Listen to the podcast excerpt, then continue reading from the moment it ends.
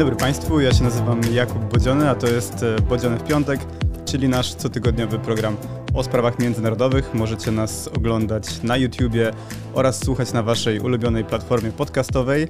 Ten i inne programy kultury liberalnej powstają tylko dzięki Waszemu wsparciu, za które serdecznie dziękuję i też zachęcam do komentowania, recenzowania czy udostępniania naszych materiałów, ale też do wspierania nas finansowo, chociażby przez portal Patronite i bardzo serdecznie dziękuję tym, którzy to robią. Dziś przechodzimy już do tematu naszego odcinka, ponieważ trwa druga tura wyborów prezydenckich w Czechach. Obywatele tego kraju głosują od piątku, czyli od dzisiaj, od godziny 14 do 22, ale później, co niecodzienne, myślę, dla nas, e, również w sobotę do godziny 14. I ten pierwszy etap wyborów prezydenckich odbył się dwa tygodnie temu. Wygrał go generał Petr Paweł zdobywając 35,4% głosów. Zaraz za nim znalazł się były premier Andrzej Babisz z wynikiem 35%. Warto również wspomnieć o rekordowej frekwencji w pierwszej turze, która wyniosła 68%. I dziś o tych wszystkich sprawach i o potencjalnych e, wynikach, a także o bardzo ciekawych e, zwrotach akcji właśnie w czeskiej polityce będę rozmawiał ze znakomitym gościem, mianowicie z doktorem Janem Szkwarniakiem, historykiem i publicystą, absolwentem polonistyki w Brnie, obecnie wykładowcą historii Polski na Uniwersytecie Karola w Pradze. Witam serdecznie. Dzień dobry. E, dziękuję jeszcze raz za przyjęcie naszego zaproszenia i może zacznijmy w takim razie od tej kwestii mm, frekwencji. Dlaczego akurat te wybory są tak ważne dla Czechów? Przez tą polaryzację przez wielu lat e, były te wybory, prezydent był wybierany przez Zgromadzenie Narodowe. I to dopiero trzecie wybory, które są bezpośrednie, czyli wszyscy głosują na prezydenta, więc jest to taki symboliczny, symboliczny moment. I po prostu można łatwo polaryzować to, to społeczeństwo i łatwiej zmusić ich e, do głosowania.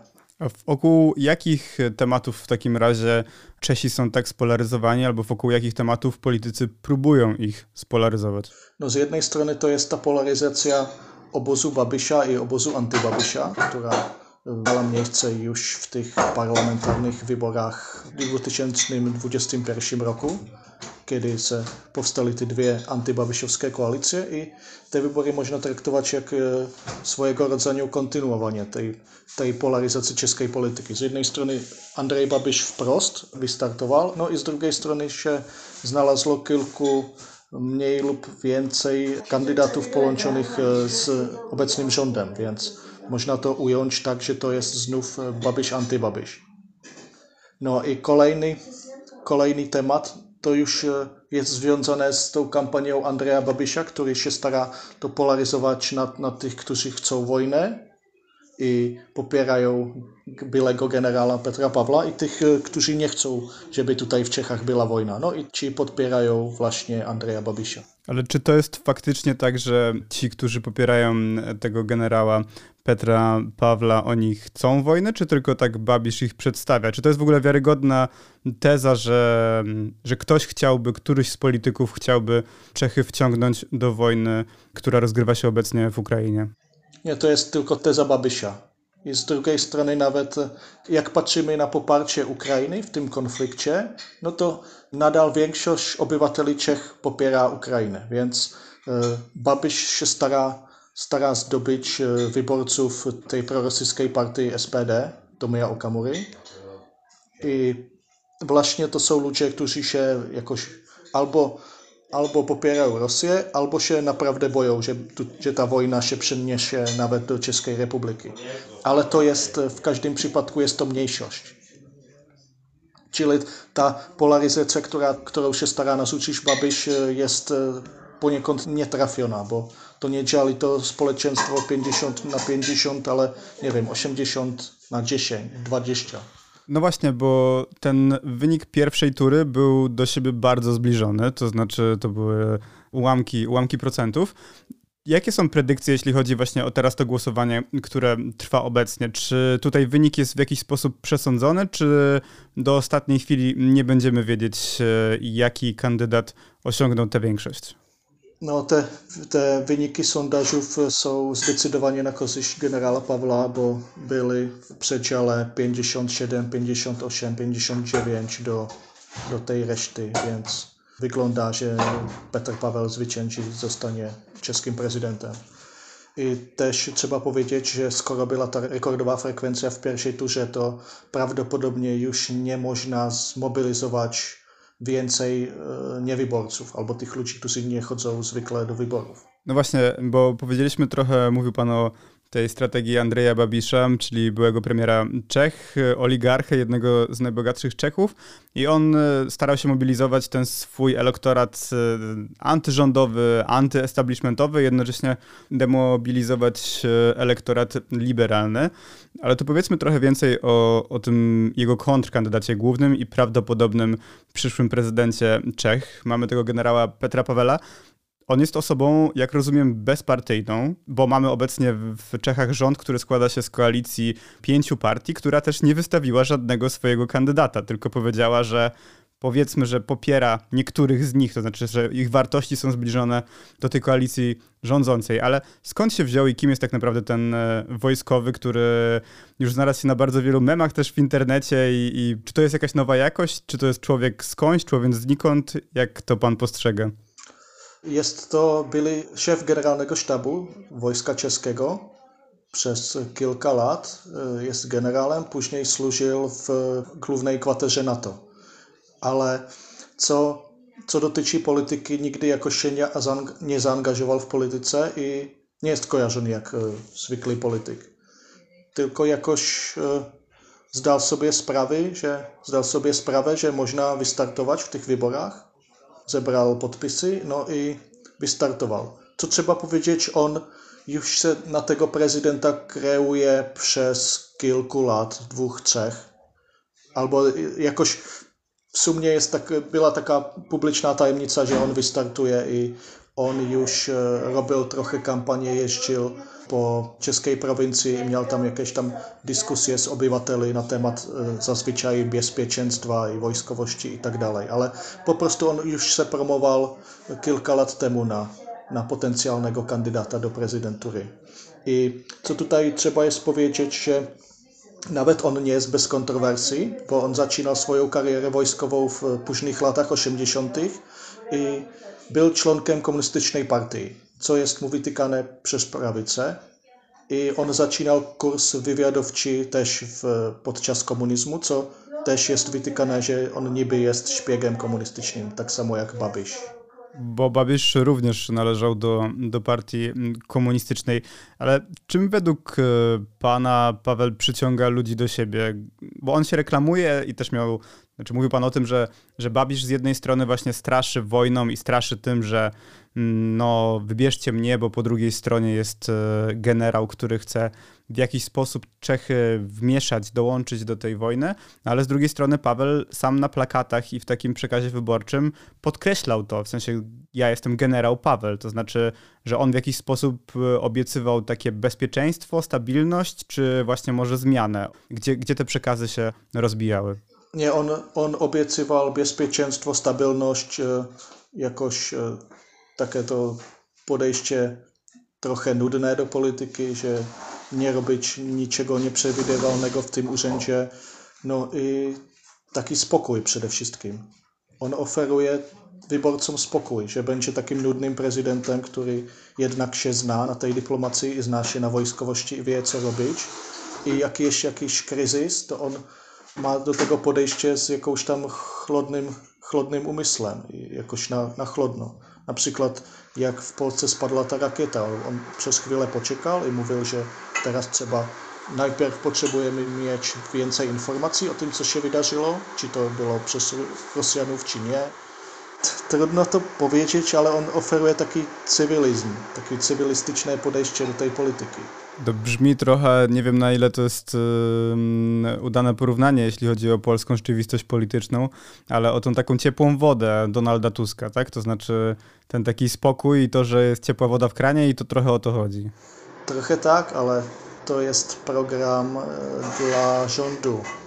I my tu, tutaj wybieramy prezydenta, który jest najwięcej taką postacią symboliczną. To, co może robić, e, jest dosyć ograniczone, więc on się tak kreuje na takiego człowieka, który czuwa nad tym społeczeństwem i jakby coś, to, to on może coś działać, ale generalnie raczej nie. Wspomniał Pan o tym incydencie i o reakcji Pawła w Przewodowie, to znaczy w tej rakiecie, która spadła w, w Polsce w Przewodowie. Natomiast y, innym polskim akcentem w tej kampanii podczas drugiej tury było to już e, słynne i bardzo głośne w Polsce odpowiedź Andrzeja Babisza na pytanie zadane w debacie a propos tego, czy, czy w przypadku ataku na Polskę lub państwa bałtyckie wysłałby on pomoc e, tam czeskich żołnierzy, na co Babisz odpowiedział z pewnością nie. To oczywiście w Polsce wywołało ogromne, ogromne kontrowersje i e, mocno się odbiło medialnie, ale jak pan to ocenia? Dlaczego, dlaczego padła taka, a nie inna odpowiedź? Ja powiem tak, Babiš teraz potrzebuje zdobyć wyborców SPD, czyli tego kandydata Baszty, co jest mniej więcej opcja prorosyjska. I dlatego on się kreuje na takiego człowieka, takiego kandydata, który nie chce w ogóle wojny. Albo jakoś chce, żeby jak najszybciej zawarto pokój. I, ale generalnie on nie chce wojny i nie chce rozszerzania tej wojny i przez to ma to podejście takie dosyć pacyfistyczne i przez to on chyba niezbyt długo rozważał, co powiedzieć na to, na, co odpowiedzieć na to pytanie no i powiedział, że po prostu nie jest za wysyłaniem żołnierzy gdzieś, gdziekolwiek. Czyli on po prostu ma tą nutę, że pacyfizm jest najlepszym rozwiązaniem tych problemów. I przez to on tak powiedział, że żeby nie wysyłał tych, tych żołnierzy. Później on, on zobaczył, że ten opór jest tak duży wobec tego, bo to jest po prostu tam chodzi o te obowiązki, które mamy w ramach e, Paktu Północnoatlantycznego i później on powiedział, że, że jak był, był prezydent, to by dotrzymał ten piąty artykuł. Ale tak na pierwszym, w pierwszym momencie po prostu on tam mówił, że nie, bo, bo on był na tej nucie tego, że jak się będzie wysyłało gdzieś żołnierzy, to będzie eskalacja konfliktu. Czy pan myśli, że to są jego rzeczywiste poglądy, czy to jest tak, że Babisz po prostu, bo on jest taką postacią, która mówi, mówiła i mówi bardzo różne rzeczy, też po prostu zmieniając zdanie często na dany temat, w zależności od okoliczności. Czy pan, czy tak było również tym razem, czy to są jego rzeczywiste poglądy? Babiš w 2017 roku napisał, no on nie napisał tą książkę, ale przynajmniej e, uważano, że to jego książka. No generalnie jest książka z kampanii wyborów parlamentarnych i on tam nawet, tam bylo napísané, že NATO nie powinna być obrona organizacja, ale atakująca organizacja. Čili zupełnie kilka lat później on by nawet nie wysyłał żołnierzy i, i wcześniej by atakował, atakował inne państwa chyba, nie wiem, na Balkánach albo państwa muzułmańskie, nie wiem jak to tam było wytłumaczone, albo czy w ogóle było. W każdym razie Babiš nie ma żadnych poglądów, Babiš ma tylko interesy. Więc on, on jest takim sprytnym populistą, który patrzy tylko na te badania sondażowe, co, co niepokoi Czechów i, i to on robi swoją politykę albo program. Czyli ten program się zmienia. Jak, jak jego ruch ANO 2011 zaczynał w, w polityce czeskiej, to był mniej więcej prawicowy ruch. Teraz, skoro jest prawicowy rząd, który się mniej więcej e, zaczął, zaczął rządzić e, w kontrze do Babisza, no to Babiš teraz się stara być e, takim opozycją lewicową, bo teraz nie ma tej standardowej, klasycznej lewicy w czeskim parlamencie. Czyli Babiš zmienia te poglądy, jak mu to pasuje do tego, żeby miał powodzenie w tych różnych wyborach, w których startuje. No ale on wciąż zmieniając te poglądy, ma dosyć duże poparcie. Czy te takie wolty właśnie światopoglądowe w było nie było bardzo istotnych tematach, one nie sprawiają, że on traci na wiarygodności dla swoich wyborców? Że przestaje już być wiarygodny dla swoich wyborców? Nie, dla swoich wyborców to nie ma znaczenia. Dla, on jest reprezentantem takich tych wyborców tych z powiedzmy Czech B i tam jest ważne, że jest, on jest przeciw temu, temu establishmentowi, który tutaj w oczach tych wyborców rządzi przez 30 lat i ich sytuacja materialna się w ogóle za tych 30 lat nie, nie. Co w pewnym sensie mają rację, bo, bo są tutaj zacofane regiony, gdzie byłoby trzeba jakoś zrobić różne programy strukturalne. Babiš korzysta z tych wyborców, a dla tych wyborców nie jest, ich nie interesują te wolty programowe. Ich interesuje to, że on jest przeciw temu establishmentowi, przeciw temu mainstreamowi. I to, że Babiš jak rządził, tak na przykład podwyższył emerytury albo zwiększył te dodatki do, do mieszkań i tak dalej. A no właśnie tą odpowiedzią jego kontrkandydata na tę kwestię e, związaną z ewentualną obroną Polski i państw bałtyckich przez e, Czechy, odpowiedział Petr Paweł, jego kontrkandydat, że z pewnością tak i co więcej, że w tą drugą podróż, jeśli wygra wybory prezydenckie, w drugą podróż zagraniczną uda się właśnie do Polski, bo pierwsza podróż tradycyjnie zawsze w przypadku Czech e, to jest na Słowację. Czy Polska stała się rzeczywiście jakimś takim e, tematem, ważnym tematem kampanijnym, czy to było tak, że u nas to było głośne, wiadomo, z wiadomych powodów, a mm, w Czechach to była raczej taka chwilowa ekscytacja? Nie, nie, nie, to z tego się zrobił, zrobił jeden z tematów.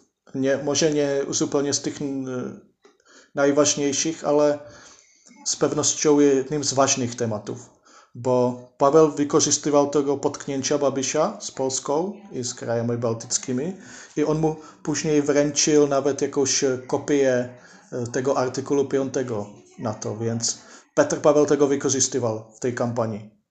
I tak w sumie też tak można traktować tą podróż, podróż do Polski. No zobaczymy, czy on tam naprawdę pojedzie, jak zapowiedział, ale to się dowiemy dopiero jakoś, nie wiem, w kwietniu albo w maju. No to prawda, wiadomo jak jest e, z zapowiedziami polityków, ale chciałem jeszcze zapytać o takie najciekawsze momenty tej kampanii, szczególnie przed drugą turą.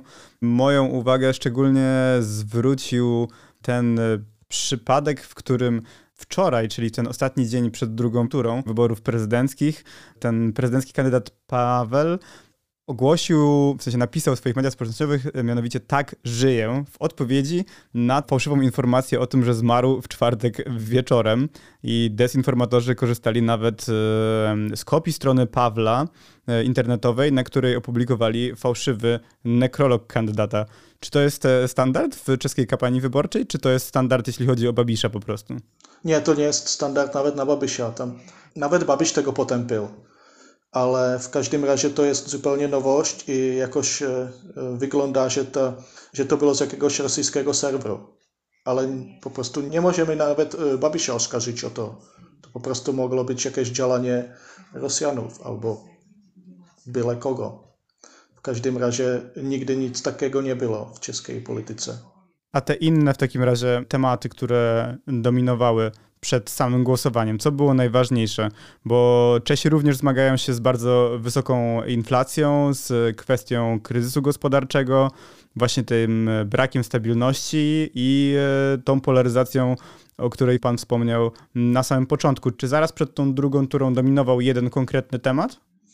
Było więcej bylo to bezpieczeństwo z tą inflacją i z tą drożyzną to tak trochę, ale przede wszystkim z strony Babysza. Babyś się stara kreować Pawła jak kandydata rządu, który jest, no jest jaki jest. I to poparcie rządu maleje i to może jest powód tego, że rząd nie wystawił własnego kandydata, bo by, może ten kandydat by przegrał. Rząd oczywiście popiera Pawła, ale Paweł wystartował jak niezależny i prawdopodobnie samodzielnie. Więc tutaj była ta polaryzacja na tym e, rządowy a antyrządowy kandydat. Oczywiście z drugiej strony, co jest e, dużą krytyką wobec e, Babysza, jest to, że w jego, on tam się spotykał z komunistami, to znaczy z tymi komunistami, którzy są nadal w komunistycznej partii. I Bylo tutaj ta tematyka tej przeszłości, že tak trochę Babiš je skreovaný na, na, tego, na tego kandidáta lat dawno minionych. I z drugiej strony Paweł jest uważany na, za takiego kandydata tego, tego, co jest teraz, albo przynajmniej, przynajmniej tego, jaka jest sytuacja po, po zmianach, po transformacji. Więc e, to też był temat. Teraz w ostatnich, e, w ostatnich dniach się przewija temat tego, czy prezydent potrafi łączyć ludzi, nie tylko polaryzować, co jest naturą tego starcia, kiedy są dwa kandydaci i to się stara trochę na e, zdobyć głosy właśnie Paweł, który już się tak trochę kreuje na prezydenta i stara się być takim państwowcem, więc to chyba, chyba te tematy były ważne. A już kończąc, e, chciałem zapytać, jakie byłyby konsekwencje zwycięstwa każdego z kandydatów dla czeskiej polityki, szczególnie biorąc pod uwagę ten aspekt e, zagraniczny? Czy pan się spodziewa jakiegoś rodzaju zwrotów, rewolucji, czy raczej kontynuacji tego kursu w przypadku Pawła? Rozumiem, że ten zwrot jest bardziej prawdopodobny, jeśli wygrałby jednak Babisz. Przypadku Pawła to tam chyba nie będzie dużych starć między, między rządem i między prezydentem. W przypadku zwycięstwa Babysia, no Babyś, Babyś nie jest prorosyjskim kandydatem. Babyś pozostałby w Unii Europejskiej, pozostałby w NATO, tylko jest populistą. I co tutaj byłoby ważne, on by, on by miał mocne poparcie w tym urzędzie prezydenta, żeby tworzyć niezależny ośrodek władzy wobec rządu. Czyli tutaj mogliby być jakieś starcie na linii premier-prezydent, nawet w tej polityce, w polityce zagranicznej, przez to, celem Babysia jest rządzenie i nie bycie prezydentem. Czyli on by tak budował swoją pozycję dla zwycięstwa w wyborach parlamentarnych. I, i te starcia przeciwko e, obecnemu rządowi byłyby być może nawet w tej polityce zagranicznej. No cóż, no to w takim razie rozumiem, że pan jeszcze nie głosował, tak? Dzisiaj? Jeszcze nie. Nie będę pytał o, o preferencje wyborcze oczywiście, ale w takim razie e, czekamy z niecierpliwością na te wyniki i też pewnie będziemy do sprawy jeszcze wracać. E, na dziś serdecznie panu dziękuję i też e, polecam przy okazji profil naszego gościa na Twitterze. Tam można znaleźć bardzo ciekawe polsko-czeskie informacje i też wszelkiego rodzaju ciekawostki właśnie na temat rzeczy łączących nasze dwa kraje kraje. Bardzo serdecznie dziękuję. Dziękuję też. I dziękuję również Państwu, że byliście dzisiaj z nami. Ten i inne programy kultury liberalnej ukazują się tylko dzięki Waszemu wsparciu. Na dziś to wszystko, a my widzimy się i słyszymy już następny piątek. Do zobaczenia, do usłyszenia.